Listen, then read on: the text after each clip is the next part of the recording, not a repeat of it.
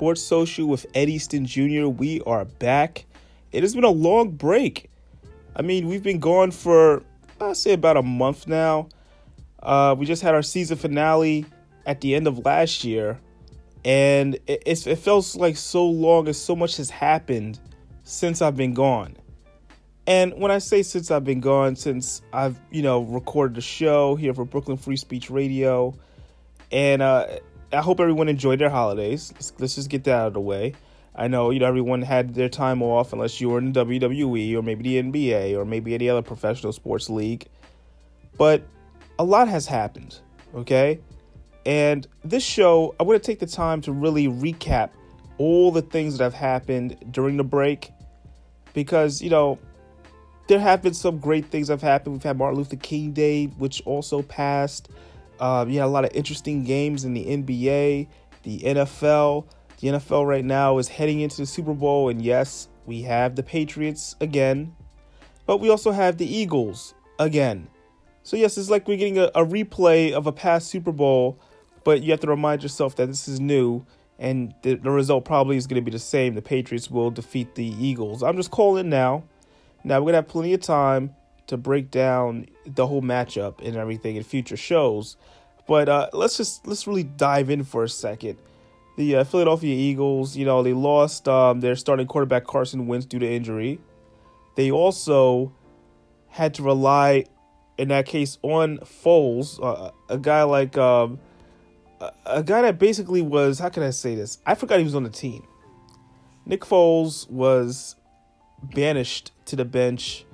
Uh, he was supposed to be the, the guy in Philadelphia years ago, and that, that didn't work out. Then he ended up going to the Rams, and that didn't work out with Fisher on Hard Knocks. That was like a whole thing.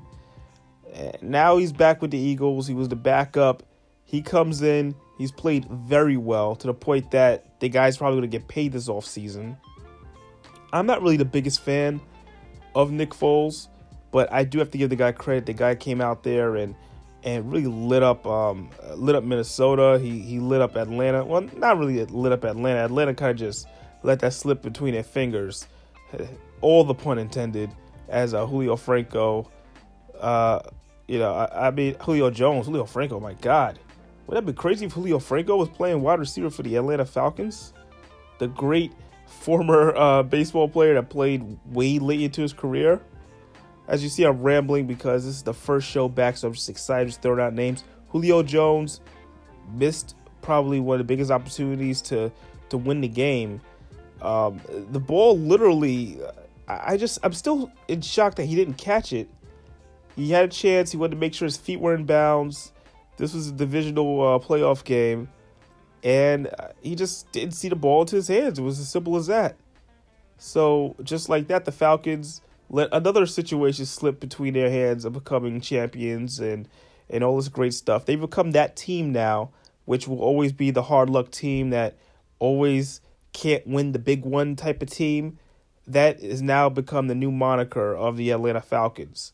So the Eagles win that game, and then you got to think about the other divisional series game, which I you know I'm still in shock that the Vikings I even got this far the Vikings and Saints, the Saints basically had them dead to rights.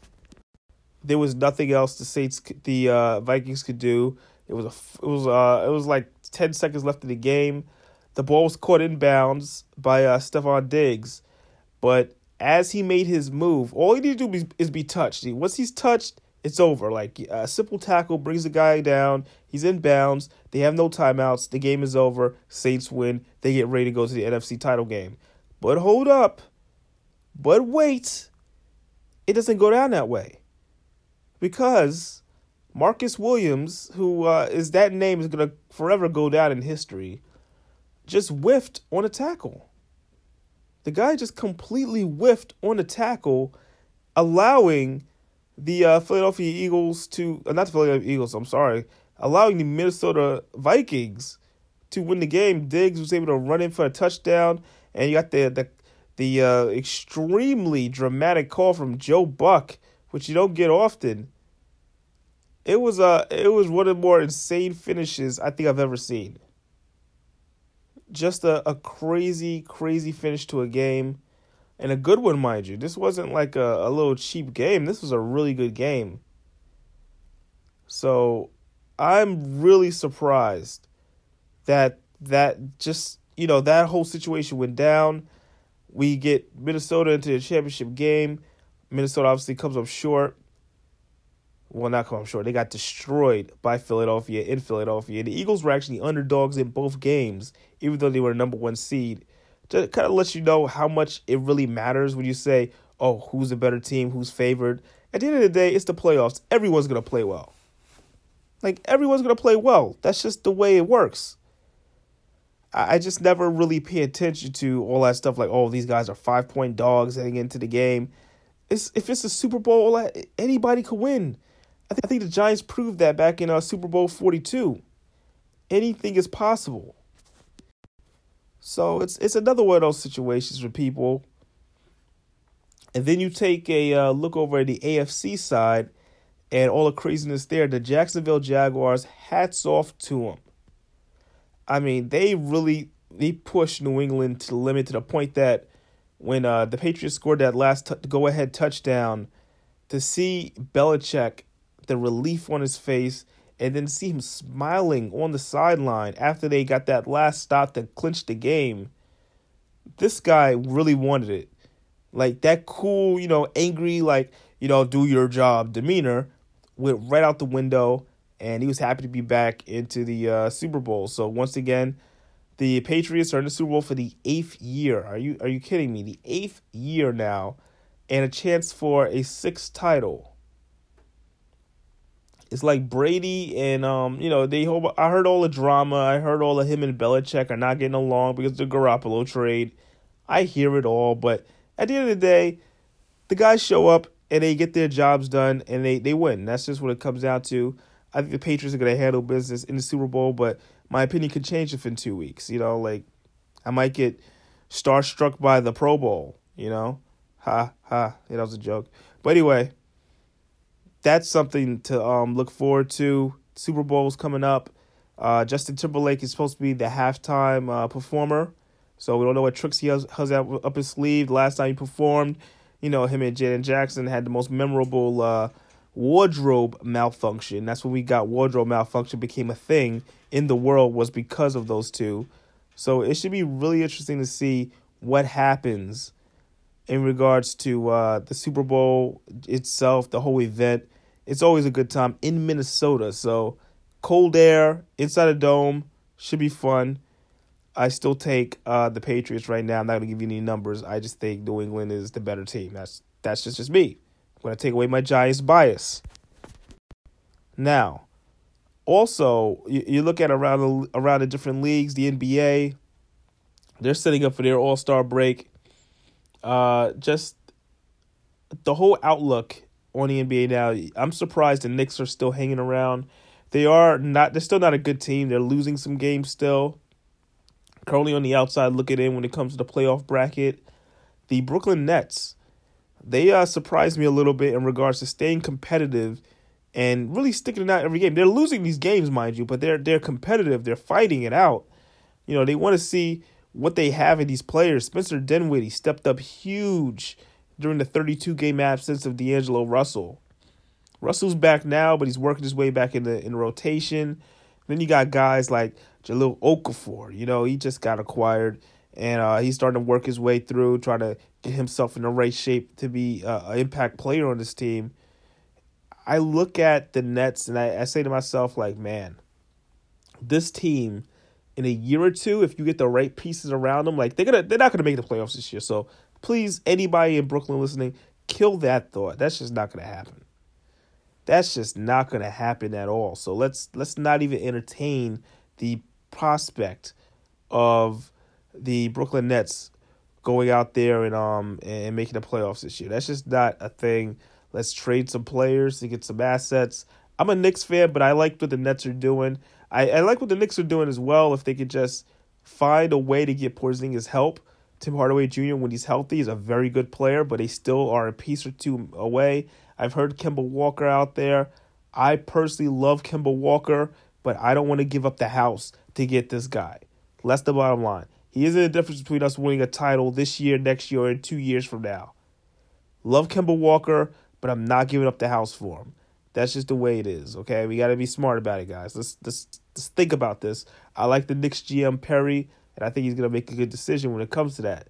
Speaking of GMs and decisions, I'm gonna jump back to football real quick. This is actually breaking news.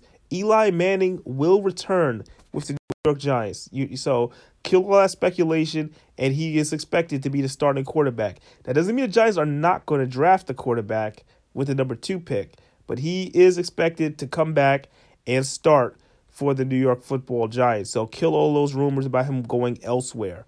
And I think it's well deserved. Eli went through a hell of a finish where he got blamed for a lot of things that were beyond his control. But uh, having that whole thing for him is, is really great. So I'm happy Eli's sticking around. As a Giants fan, I still think he has enough left in him, and I want to see him and Beckham connect some more. I mean, they have a lot more touchdown passes that we haven't seen yet. So let's see what happens. In baseball, how about those New York Mets? They uh, decided they want to make some moves now. They sign, re-sign Jay Bruce, which you know at the price they got him, about under fifty million dollars for a couple of years. Not too bad. You got a guy who still has some pop, had hundred RBIs. You know, he's already played there. I get it. You know, he you got him. You traded him just so you get prospects. You got the prospects, and now you got him back. I mean, that's that's basically all you can ask for if you're a Mets fan. You know, you can still have him as a guy that can protect Cespedes in the lineup because that's what it's all about. Him and Conforto right now. Now they also this was the, the one that got me. Adrian Gonzalez, they signed him to the minimum, the veterans minimum, to play first base. I I say this because I don't know how much Adrian Gonzalez has left, and I don't know what the Mets are expecting to get from him. I mean, the guy was left off the Dodgers playoff roster. You know, the Dodgers made this run to the World Series. He was left off the roster. And he was, uh, from what I heard, after battling injury, he was a healthy scratch. So I'm really curious to see what the Mets are hoping to get out of uh, this guy, out of Adrian Gonzalez. It should be an interesting experiment, but I know Mets fans are going to be Mets fans. They're going to be very pessimistic in the beginning, but when a guy starts hitting a couple of home runs, then all of a sudden it's a Mets town again. So that's the that's usually the way it goes. I'm curious to see how they're going to figure figure it out and just get all the components together to make this team competitive. They just haven't been in a long time. I mean, that's the, really the best way to look at it. Um, also, just to uh, keep everyone in the loop of what's been going on, this past month, you know, just watching the different things, watching the, uh, you know, the government shut down and and you know, still Kaepernick has not been was never signed the entire season. I still haven't forgotten. I think still uh, a bunch of uh, BS that that's never happened. And you know, we we look about we we talk all the time about being fair and and honesty in the country. The guy speaks up for those that can't speak for themselves, and he's being punished for it. I just think that's really that just says a lot. Like put everything to the side, put all like race and you know bigotry, all all your your personal thoughts to the side, and just listen to that one that one thought. The guy stands up for people that can't stand up for themselves, and yet he can't get a job. That we we hate that. That that's what's that's what we turn our backs on. You know, it's more than just the flag at this point and oh boy, this was a whole season of that for everyone in the NFL and even sports in general. This is really what is what 2017 kind of became. Like it's it's been a, a big fight back and forth. So 2018, let's hope for new energy. Let's hope for positivity and just you know see if we can make things happen building for better. That's my that's my whole thing. You got to build for better. You know? That's just what it comes down to. If we could all figure that out then the world would be a better place. With that being said we'll let everybody know that today's show is jam packed it is the season premiere season three. We are season three. Can you believe that? Of sports social with Eddie Easton Jr and on today's show, as a guest, I have Jon Finkel. Jon Finkel is the author of the uh, of the athlete, which is a biography of former Knicks great Charlie Ward. Now, Charlie Ward was not only a legend for the Knicks in regards to being the starting point guard during those 90s teams and early 2000s, but uh, he was also a star quarterback, Heisman Trophy winner for the Florida State Seminoles back in 1993. Now, he's a very private guy and you know just getting any type of details from about his life about his family. Jon finkel did the research. He did a heck of a job. It's a great read. Got to talk to him about it so we're going to check that out as well as i got to ask a very important question regarding today's knicks with the man himself charlie ward. Uh, charlie's a really good guy and just his reaction how he was just willing to to be open and honest about frank ntilikina and his progress is um, says a lot about Ward and and it's still dedication to the Knicks, even though he's a very private uh, person regarding it, and you really won't see him, you know, getting into any uh, issues in the stands because he just does not bring that attention to himself. But uh, like I said, he has the athlete, which is available now and wherever books are sold. But uh, we're gonna let Jon Finkel talk about it and just uh, more about Charlie Ward. And as always, as always, I'm open to your suggestions, your thoughts, anything you want to say about the show. Did you miss me? Did you hate me? Everything. Hit me up at Ed Easton Jr. on Twitter or Instagram. I try to add more on Instagram, so anybody that follows me is wondering like why Ed is posting more. I made a promise that I would try to show a little more of what I do, and not everything because if I did, then it'll just be like, you know, it's annoying. You don't want to be that guy that posts every single day. But um, some of my posts are good. Some of my posts are a little bit too much. Let me know. Um, I'm, I'm trying to become a little more open and uh, just bringing people into what I do on a regular basis. Um, it's just some stuff we did with the Harlem Globetrotters and you know just uh, just simple things in journalism and and just covering different events in regards to the world of sports. So thankful for everybody that supports. Going to continue to try to put out great work and uh, also, you can use my email address. Yes, wherever it's listed, it's Ed Easton at KIRSnetwork.com. Once again, that's Ed East at KIRSnetwork.com. And uh, it's 2018. This is the first show of 2018, and I'm looking forward to a great one. So, with that being said, we're going to take a break. You're listening to Sports Social with Ed Easton Jr. here on Brooklyn Free Speech Radio.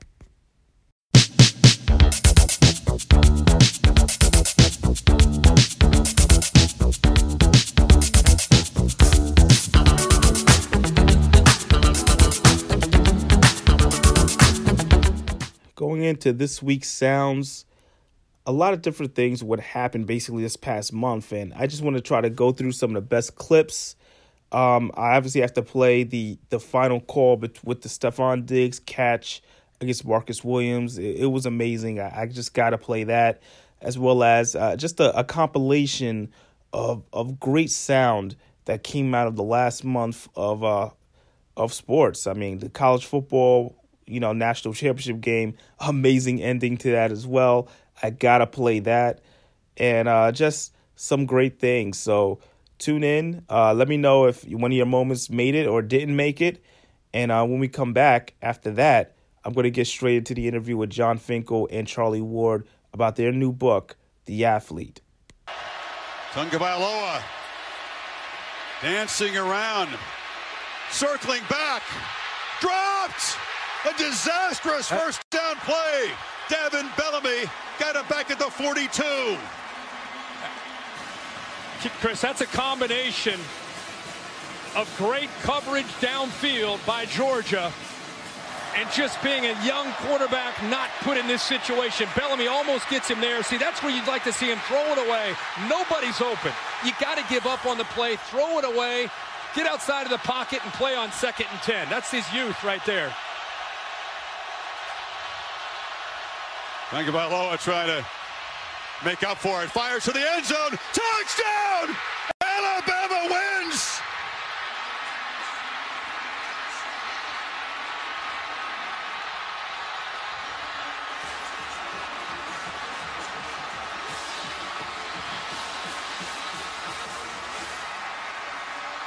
The Crimson Tide will not be denied. True freshman to true freshman. Tagovailoa to DeVonta Smith. Alabama breaks Georgia Hearts. Nick Saban back on the summit where he has caught the bear with his sixth national championship. Bama has won five in nine years. And how fitting, Chris. And a night when we've talked so much about freshmen, it's true freshmen to true freshmen to win the game for Alabama. A 41 yarder after the sack, delivering the victory in overtime to Alabama. To Tom Rinaldi. Chris, Nick, you just said, is that. I'm asking the questions. Was that a good game or what? How do you describe what you just coached through? Well, I'll tell you what, the resiliency of our team to come back in the second half. Tua did a great job, gave us a little spark. Defense picked it up to overcome the adversity of missing a field goal in regular and then go and win the game in overtime. It's a great football game. You got to give Georgia a lot of credit. They really played well in the game. But I'm so proud of our players for the way they come back in the game after the first half we played was not very good. What led to the decision and what did you tell Tua? Well, I just thought we had to throw the ball in the game, and I thought he could do it better. Um, you know, so, and he did. He did a good job. We made some plays in the passing game. So, hey, it's just a great win, man. I'm so happy for uh, Alabama fans. Great for our players. Uh, unbelievable. After what happened last year, losing with one second to go, the mantra all season was finish. How did you coach your team to do that tonight? What spirit did they show you, Nick? Well, you know, I told them in the beginning, I said, look, I said, all we got to do is execute. We make so many mistakes in the first half. I mean, we were shooting ourselves in the foot left and right. So I said, if we just go have poise to execute like we do all the time, that's who we are. We'll have a chance to get back in this game. And the players believed it and came back and did a great job. Your sixth national championship. You tie Bear Bryant for most in the poll era. Take a second and hear that. What does that mean to you? You know, right now, I'm, I'm just happy for all these folks here. Your Honor, thank you for the opportunity to make this statement here today. And thank you for pr- providing the time and flexibility for all the other brave survivors to make their statement. Each survivor deserves to be heard equally. I didn't think I would be here today. I was scared and nervous. It wasn't until I started watching the impact statements from the other brave survivors that I realized I too needed to be here. Larry, you do realize now that we, this group of women you so heartlessly abused over such a long period of time, are now a force and you are nothing. The tables have turned, Larry. We are here. We have our voices, and we are not going anywhere. And now, Larry, it's your turn to listen to me. There is no map that shows you the pathway to healing. Realizing that you are a survivor of sexual abuse is really hard to put into words. I cannot adequately capture the level of disgust I feel when I think about how this happened. Larry, you abused the power and trust I and so many others placed in you, and I am not sure I will ever come to terms with how horribly you manipulated and violated me. You were the USA Gymnastics national team doctor, the Michigan and the United States Olympic team doctor. You were trusted by so many and took advantage of countless athletes and their families. The effects of your actions are far reaching.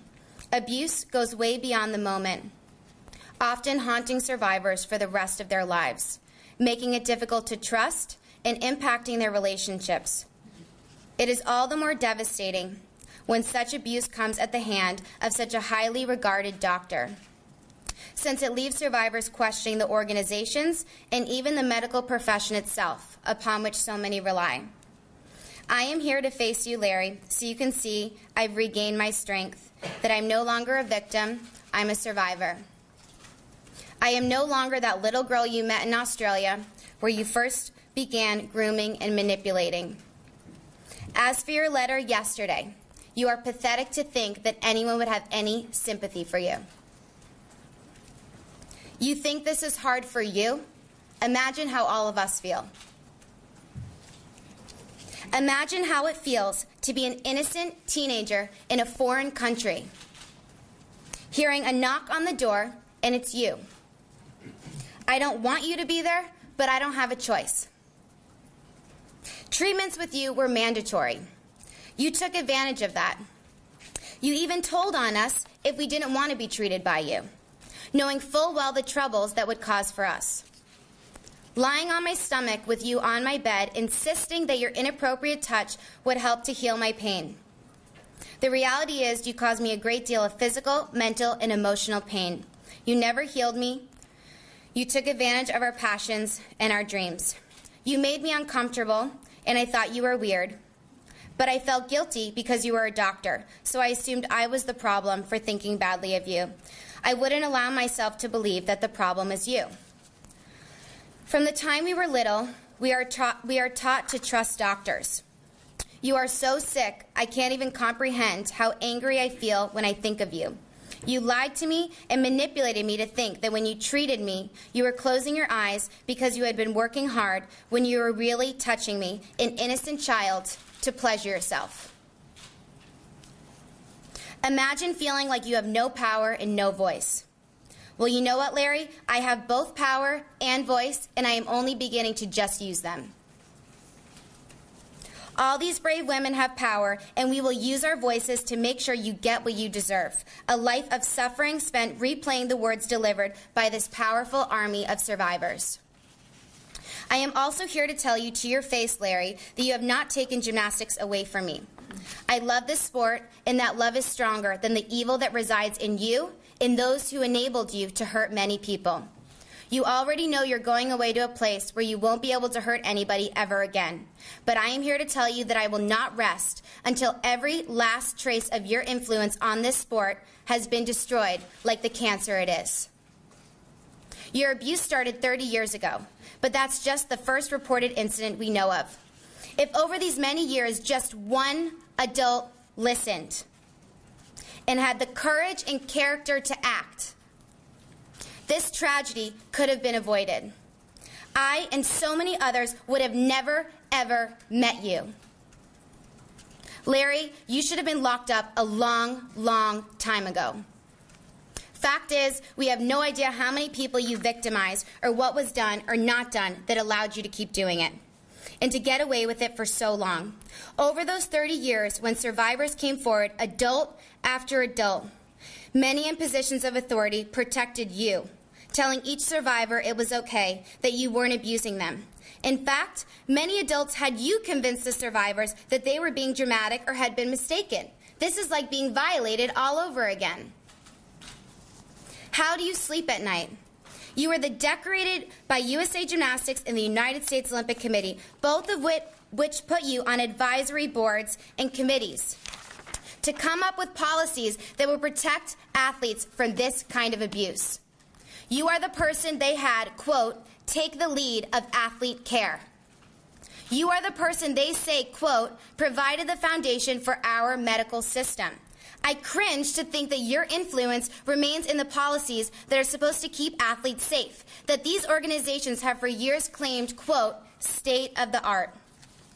To believe in the future of gymnastics is to believe in change. But how are we to believe in change when these organizations aren't even willing to acknowledge the problem?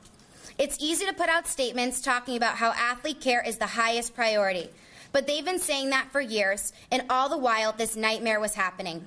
False assurances from organizations are dangerous, especially when people want so badly to believe them. They make it easier to look away from the problem and enable bad things to continue to happen. And even now, after all that has happened, USA Gymnastics has the nerve to say the very same things it has said all along. Can't you see how disrespectful that is? Can't you see how much that hurts? A few days ago, USA Gymnastics put out a statement attributed to its president and CEO, Kerry Perry, saying she came to listen to the courageous women and said, quote, their powerful voices leave an indelible imprint on me and will impact my decision as president and CEO every day. This sounds great, Miss Perry, but at this point, talk is cheap. You left midway through the day and no one has heard from you or the board. Kerry, I have never met you, and I know you weren't around for most of this, but you accepted the position of president and CEO of USA Gymnastics, and I assume by now you are very well aware of the weighty responsibility you've taken on. Unfortunately, you've taken on an organization that I feel is rotting from the inside. And while this may not be what you thought you were getting into, you will be judged by how you deal with it. A word of advice Continuing to issue statements of empty promises, thinking that will pacify us, will no longer work. Yesterday, USA Gymnastics announced that it was terminating its lease at the ranch, where so many of us were abused. I am glad that it is no longer a national team training site, but USA Gymnastics neglected to mention that they had athletes training there the day they released the statement. USA Gymnastics, where is the honesty? Where is the transparency? Why must the manipulation continue? Neither USA Gymnastics nor the USOC have reached out to express sympathy or even offer support. Not even to ask, how did this happen? What do you think we can do to help? Why have I and others here probably not heard anything from the leadership at the USOC? Why has the United States Olympic Committee been silent? Why isn't the USOC here right now? Larry was the Olympic doctor and he molested me at the 2012 London Olympic Games. They say now they applaud those who have spoken out, but it's easy to say that now. When the brave women who started speaking out back then, more than a year after the USOC says they knew about Nassar, they were dismissed. At the 2016 Olympic Games, the president of the USOC said that the USOC would not conduct an investigation and even defended USA Gymnastics as one of the leaders in developing policies to protect athletes. That's the response a courageous woman gets when she speaks out. And when others joined those athletes and began speaking out with more stories of abuse, were they acknowledged? No. It is like being abused all over again. I have represented the United States of America in two Olympics and have done so successfully. And both USA Gymnastics and the United States Olympic Committee have been very quick to capitalize and celebrate my success. But did they reach out when I came forward? No. So at this point, talk is worthless to me. We're dealing with real lives in the future of our sport. We need to believe this won't happen again. For this sport to go on, we need to demand real change, and we need to be willing to fight for it. It's clear now that if we leave it up to these organizations, history is likely to repeat itself. To know what changes are needed requires us to understand what exactly happened and why it has happened. This is a painful process, but it's the only way to identify all the factors that contributed to this problem and how they can be avoided in the future.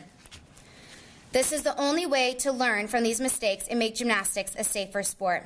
If ever there was a need to fully understand a problem, it is this one right now. To accept that problem is limited to just what we know now is irresponsible, delusional even. Each new day seems to bring a new survivor. We have no idea just how much damage you caused, Larry, and we have no idea how deep these problems go.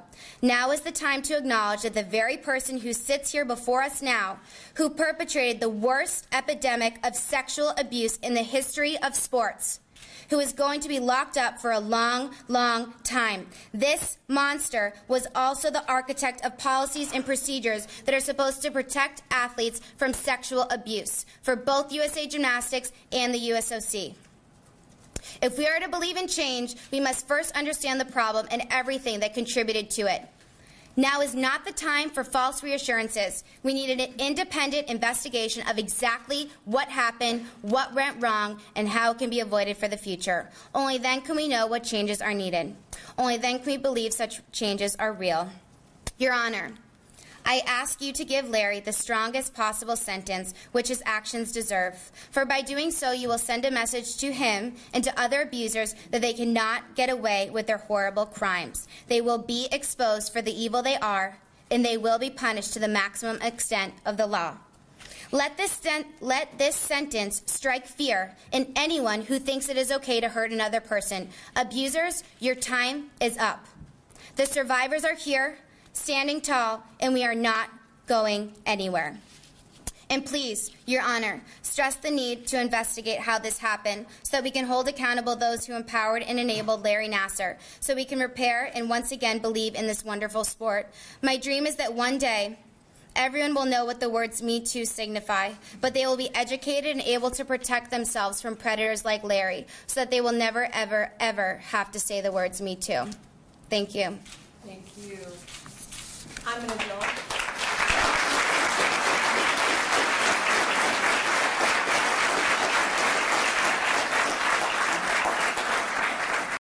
Philly.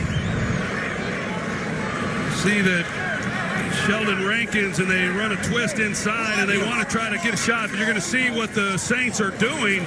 They get these guys down here. They're going to try to funnel everything in, and that's the short side of the field. And so they're figuring to save time. That's going to be where Keenum's going to try to work the ball on the boundary. Keenum steps into it. Pass is caught.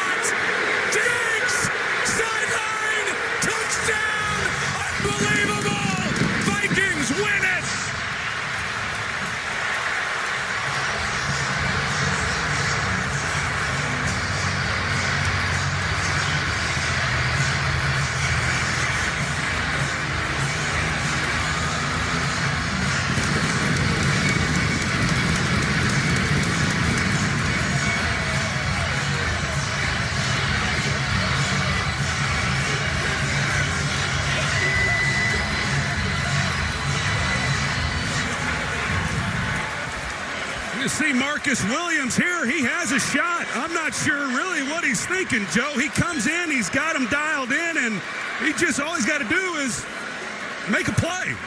And even if he catches it, you tackle him in bounds, the game is over. And I know Diggs, he's he's catching this, he's expecting somebody to hit him. And he turns around, heck, nobody's there. And he's off to the races, and it's pandemonium. 61 brilliant yards for Stefon Diggs. And Case Keenum has just taken the Minnesota Vikings to the NFC Championship game in a game none of us will soon forget. Well, by rule, they got to kick this. they got to kick this extra point. I don't know how they're going to get that done. Case Keenum cannot believe it, nor can anyone else. I just, I just simply don't know what Marcus Williams was thinking for a guy who's had such a great career. I mean, excuse me, a great year here in his rookie season. But what a finish for this Minnesota Vikings team. Incredible. Game manager, journeyman. How about NFC champ game quarterback now? Case Keenum, incredible. The Vikings didn't quit. The Saints didn't quit. What a game. And Minnesota wins it. And they'll take on the Eagles late next Sunday. Pretty remarkable. And you see they're going high-low with boundary routes. Hey Charlie, how you doing? Um, I just had to ask, obviously as a former point guard for the Knicks, how do you feel about uh, Frank Ntilikina? Do you feel like he's uh, uh, he's got the goods? Uh, well, he's a rookie right now, and so he's getting an opportunity to play, which is good. And so he'll develop over the course of his time. Um, I think he has a work ethic. He's played well um, over in wherever, I'm not sure where he came from, but uh, he's been on a winning team, and so I think that will translate uh, well or transfer well to him playing, you know, in the NBA. So I saw him play a couple times, and uh, you know, like I said, he's young, but he does have some talent. And uh, right now, he just has to go with his skill level and continue to get better each year. Okay, Jon. Thank you for taking the time to uh, speak with me regarding your new book. Sure. And um, I just want to start off by uh, asking, uh, what um, got you involved with working on a biography for Charlie Ward? So I have, uh, you know, I've written a bunch of books in in the past, and uh, one of the recent projects that I worked on a few years ago was starting a website for the College Football Hall of Fame and the National Football Foundation called Football Matters. And through that site, um, I had kind of gotten in touch with a lot of a lot of different uh, college football Hall of Famers, and one of the projects that had come out of that was trying to do a sort of a series of books on on Hall of Famers. Uh, my my background is you know kind of writing in sports. I'd written for Yahoo Sports and done a lot of cover stories for Men's Health and Men's Fitness. So uh, when the opportunity kind of came about to work with these guys, um, I wanted to work to somebody who I had uh, kind of a personal connection to, and so my first book was uh, with Mean Joe Greene, and then this book was with Charlie Ward, who I had first seen play uh, at the Kickoff Classic at the Meadowlands in '93 back in New Jersey uh, as a quarterback for Florida State, and so the idea to kind of come full circle uh, and actually get to work with him in person was awesome. What was it like working with Charlie? Just like Charlie was great. His life. Yeah, it was awesome because you know he he's you know he's, he's we're close enough in age, but he's older than me. Where I remember watching him, and I remember uh, the the first time that I really kind of took a, a draw to him a little bit was when um, it was kind of before actually the the football game that I just mentioned when I was watching some ACC basketball earlier in that year, and I watched him just kind of take it to Duke and take it to UNC, and he was just such a solid leader on on the court. And then the, to see him play football and be kind of the best football player in the country for for a year, really kind of almost two, since he was you know people don't remember that he was also Heisman finalist the year before uh, he actually won it. That I kind of had an expectation that he was kind of a versatile guy, and I'd seen him in interviews. But now he was a, you know, since leaving the Knicks and leaving coaching Houston, he was a high school football coach. And so when I kind of reached out to him about the book, he was interested. And you know, over the course of writing a book, you start to kind of get to know somebody a little bit. And we talked a ton. I mean, for for the for the course of the real heavy lifting of the research part of the book, um, we were talking weekly for you know an hour, hour and a half at a time, and then you know, we got to know each other really well then. He was really, you know, really cool, really honest, open-minded guy. Uh, you know, forthright with his memories and things like that that he was talking about. And then also, you know, his family was fantastic. I, I went to Thomasville and you know got to hang out with his parents and his mom made dinner and met his sister. I met all these people. Everybody was just so awesome. His wife was awesome. So uh, it was really a treat to kind of get to know him and get to know his family. I hear that. And the title of the book, uh, The Athlete Greatness, Grace, and the Unprecedented Life of Charlie Ward. What made you come up with uh, that title? Yeah, so we you know that uh, title is something so, occasionally you know when you're writing a book you'll have it before kind of in your head of what you want it to be but with Charlie I I'd, he had such a varied level of experience I didn't really have anything in my head to you know what I wanted to kind of call it. I thought it would just kind of come to me in the you know process the 4 or 5 months of writing the book. And it did you know everybody I interviewed from Jeff Van Gundy to Tony Dungy to coach Mark Richt to Allan Houston at some point they would just kind of when they were kind of praising his abilities or even his you know his his skills on the court or on the field or whatever it was at some point all the way back to his high school coaches would just say you know he was just an athlete. He was just when you saw him play whatever the sport you just looked at him and said he is just an elite athlete and so it would just kept coming up. I did you know i don't know probably 50 100 interviews for the book or more and everybody at some point who saw him play, whether he was you know five years old or 25 years old, would just kind of stumble onto the idea. I know it's a simple thing; he's athletic or whatever, but there's a, he's just a pure athlete, and that's why he was able to do all those things. So that's where I got the athlete part of it. Um, and then the other kind of the subtitle kind of came along the same way. You know, he he he had such an elite, you know, playing point guard at the level he did. I mean, nobody else he played you know he played in a in a, in a he won a national championship at Florida State. Mm-hmm. He won a Heisman. But he was also in you know the elite 8 as a point guard for his basketball team. He went to I think 3 Sweet 16s as a point guard and he was a point guard in the NBA finals and there are people mm-hmm. who swear that baseball was his best sport in high school. So that level of greatness uh, kind of came to me of just everybody who talked to him would say he was just great. He was just the greatest player out there. Also a great, you know, great guy and great, great leader. So that's how that kind of worked. You know, Grace, he's, you know, he's obvious faith is very important to him. His, um, you know, beliefs are very important to him. And you know, Grace kind of has double meaning in terms of he was obviously a very graceful, athletic athlete, but you know Grace really fits the kind of lifestyle and the way he wants to lead. And unprecedented is just no one's done anything close to what he's done. Jeff Van Gundy, I talked to him a few times for the book, and, and he coupled at the end of each conversation, he would just say, you know, no, we're never going to see this again. Can you imagine a Heisman Trophy winner having an 11-year NBA career, playing in the NBA Finals? Like it's never going to happen. And so the title kind of just kind of came to me naturally throughout the writing of it. From just working with Charlie and uh, putting the book together, were you just surprised that he is such a, a low key guy, considering the fact that he has all these accolades and Heisman Trophy winner, played all these years in the NBA, but it seems like he lives such a private life. Was that a, a bit of a surprise when doing your research? Yeah, definitely a surprise. I mean, I guess I knew a little bit of it because when I decided to do the book, he wasn't easy to get a hold of, and not in the sense that he personally was difficult, but he wasn't all over social media. He has a you know Twitter handle, but he wasn't at you know beyond going to some Florida State things and you know popping in on a radio interview somewhere here and there. He's not one of these guys who's just front center, you know, putting their brand and their name out there all the time. So that kind of tipped me off a little bit that he was you know cool with being in the background and kind of jumping into Heisman things when they wanted him or showing up at Florida State games when they wanted him to do that, but he wasn't actively seeking sort of the spotlight. But as I did research, what I realized was he actually does within certain fields. He's very active in the Fellowship of Christian Athletes. He's very active with a ton of different charities. He speaks at schools. He speaks at uh, you know churches. He speaks at a lot of different events um, and he's very much a motivational speaker, and and he ho- kind of hosts uh, co-hosts a radio show.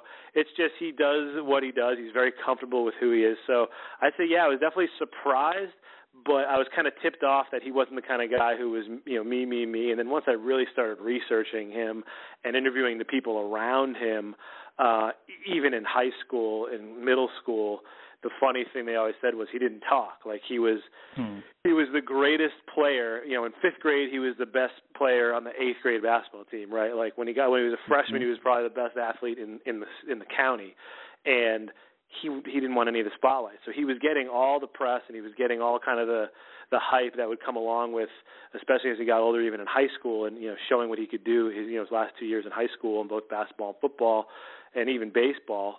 Um, but you know the, contra- the the the contradiction was for the guy who literally you know had he been maybe a different character and a different kind of person who knows how you handle that level of you know stardom especially at you know basketball football at a major ACC school at 19 20 21 22 years old.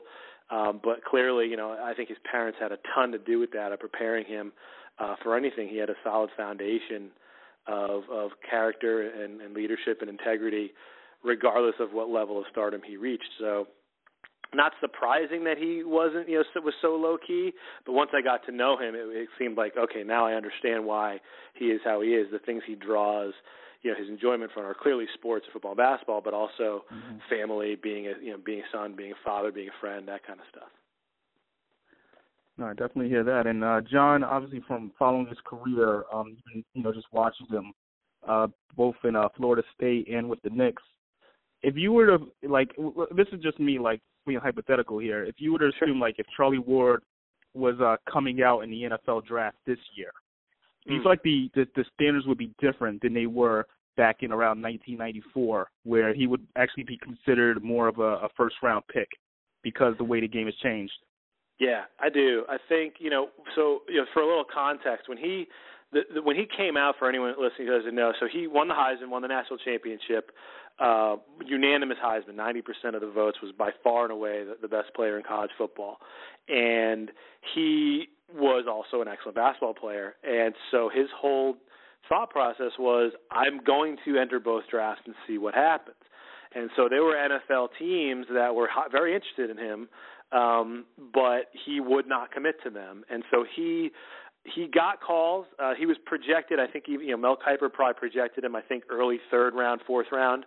But there were coaches. I talked to Coach you know Tony Dungy, and I did research and talked to some other uh, coaches who were around that time in, in the NFL. And had he committed 100% to being in the NFL, who knows? Because he had excellent pro days. Um, so you know maybe he would have been a second rounder. I don't know if he would have first back then. Um, but nowadays especially honestly with the way you know because he reminds me so much of uh, or Deshaun Watson I guess reminds me so much of him. You know mm-hmm. the the absolute leadership and command of a team, clutch, unfa- you know, completely unfazed by pressure. Uh, he was accurate. He was just as accurate as Deshaun. He was as good as athlete. I, I, I covered him last year, uh, Deshaun Watson, uh, for the NFF, and I mm-hmm. just was you know blown away by how how great of a young kid he was, and also how great of a quarterback he was. I just I couldn't. I thought he should have been number one overall last year. I believed he was going to have the success he had, and I would compare those two very very well. Two strong, you know, ACC programs, leaders. Charlie played, you know, in, in the Orange Bowl against the Saints of Nebraska the year before he won the national championship and won. He had massive comebacks against you know some of the bigger teams out there. So I would say, yeah. I mean, I think he'd go around where Deshaun went, maybe middle. You know, I think middle first round, second round. Um, but that's where I'd project him, and that's that's just me. You know, I know, you know, I'd put Baker probably Baker Mayfield from this year probably first rounder also. But I just right. I just take I personally take into account having covered all these sports, leadership, character, integrity, ability to you know be unfazed in pressure, and then if you have the athletic ability too, and you're accurate and you're smart, and Charlie was, you know, IQ off the charts for football and basketball, I would say he'd probably be a first rounder nowadays. Yeah. Okay, and Jon, uh, last question. Now, I believe you guys are going to be doing um, some uh, some signings in New York. Yeah. Uh, what do you expect the uh, in terms of like the fan support and, and people in New York? Because he's still a, a beloved, um, you know, Knicks legend he has a bunch of other stuff probably later in the year at the, some other New York events, some other Knicks things, and then a lot of uh, stuff down in Tallahassee, of course, and other other bookstores. And I'll be doing a lot of stuff on my own as well.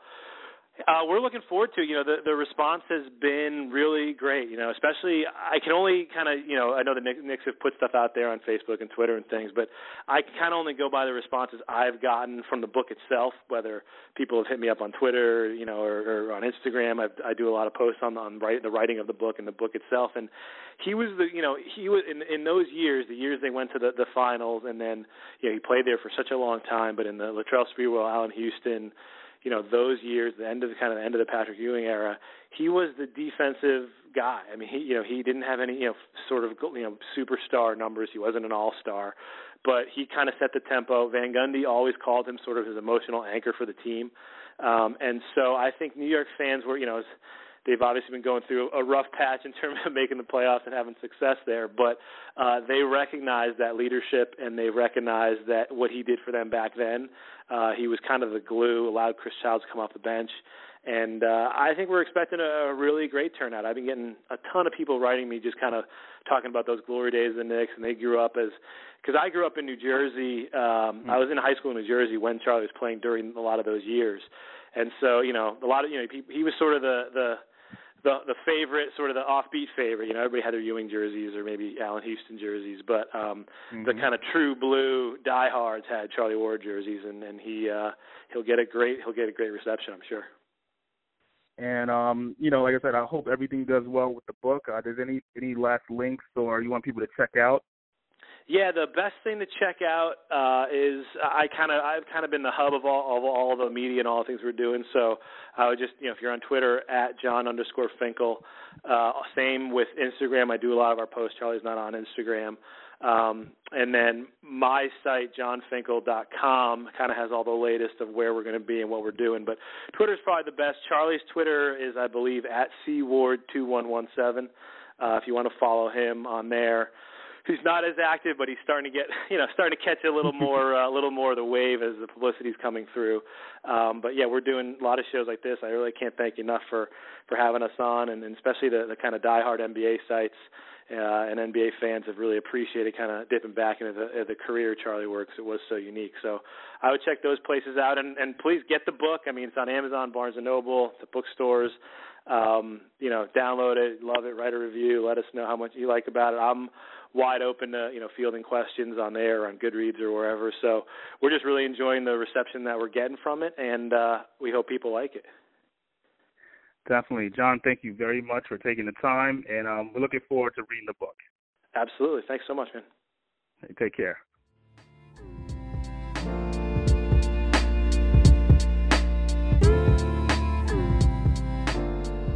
I want to take the time to thank everyone for tuning in. I also want to thank Jon Finkel and Charlie Ward for talking about their new book, The Athlete, which is available wherever books are sold. Uh, just check out the links, Google it, The Athlete. Um, I picked it up in Barnes and Noble, so it's definitely there. Great read, as you saw. John was just so detailed when it comes to Charlie and his whole career. And a lot of people don't realize how great this man really was. And and I'm happy that this there's a, a, an outlet to uh, show what he's about. And his biography is a great read. So definitely pick that up. I'm co-signing that as as much as I can. Um, as always, hit me up. Let me know what you think of the show at Ed Easton Jr. on Twitter and Instagram. I will respond to you, whether it's negative or positive. I mean, that's what we want. We want the feedback. And uh, as always, if you have any suggestions for people that you want to hear on the show, people that you think I should talk to, just hit me up there or also send me an email, which is uh, edeaston at kirsnetwork.com. Once again, Ed Easton at kirsnetwork.com. Any suggestions you feel like I should have on the show, I'll definitely try to make it happen. To be some more interesting guests like we had today, and just try to build from there because that's what this show is all about. We are in season three right now, 2018. Let's make things happen. You've been listening to Sports Social with Ed Easton Jr. here on Brooklyn Free Speech Radio.